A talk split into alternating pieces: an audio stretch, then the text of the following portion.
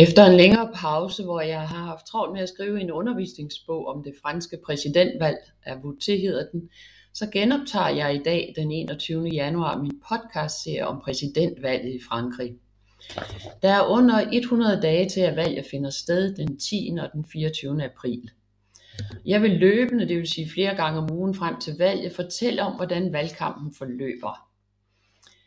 Hvis vi skal begynde med at gøre status, så er situationen den, at valgkampen er i fuld gang, selvom hovedpersonen, præsident Emmanuel Macron, endnu ikke har meddelt, om han søger genvalg. Men det regner alle med, at han gør. Siddende præsidenter de venter altid så længe som muligt med at vise deres kort, for så kan de være hævet lidt over de daglige politiske kampe og nyde godt af præsidentværdigheden som længe som muligt. Men alle venter, at Macron stiller op igen. På den yderste højrefløj har vi Marine Le Pen, der stiller op til et præsidentvalg for tredje gang, og så den meget kontroversielle journalist Erik Zemmour. Det store klassiske højreparti Republikanerne har for første gang opstillet en kvinde, Valérie Pécresse, som deres kandidat. Hun har tidligere været minister og er i dag chef for Storparis, som har lige så mange som indbyggere som Danmark.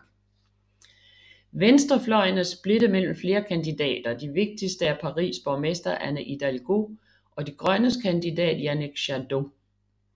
Og allerlængst ude til venstre, der står Jean-Luc Mélenchon. Han stiller også op for tredje gang.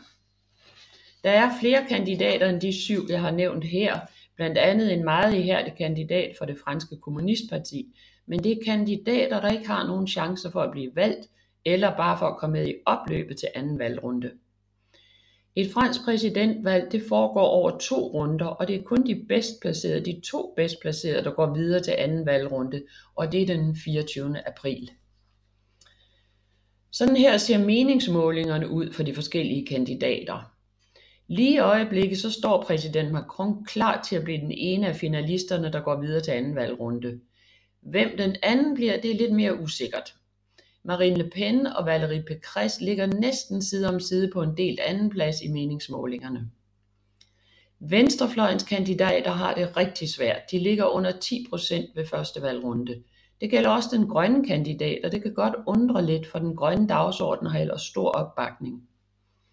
Uanset om det bliver Le Pen eller Pécresse, der skal mødes med Macron i anden valgrunde, så vil han vinde, spår meningsmålingerne i øjeblikket men meget kan ske i fransk politik i løbet af 100 dage.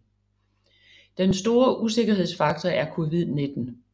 Regeringen har meddelt, at valget bliver afholdt trods smittefaren. Men hvordan vil virus komme til at påvirke valgresultatet? Præsident Macron er ivrig fortaler for vaccinationer, og han har åbenlyst sagt, at han vil gøre livet pisse svært for de ikke vaccinerede. Det er et ordvalg, der har chokeret mange franskmænd.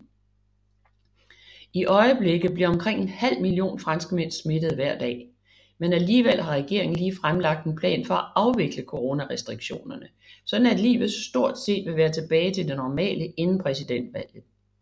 Det er nok en beslutning, som Macron har truffet mere ud fra et politisk end et medicinsk synspunkt, siger hans modstandere. Tak fordi du lyttede med. Vi høres ved.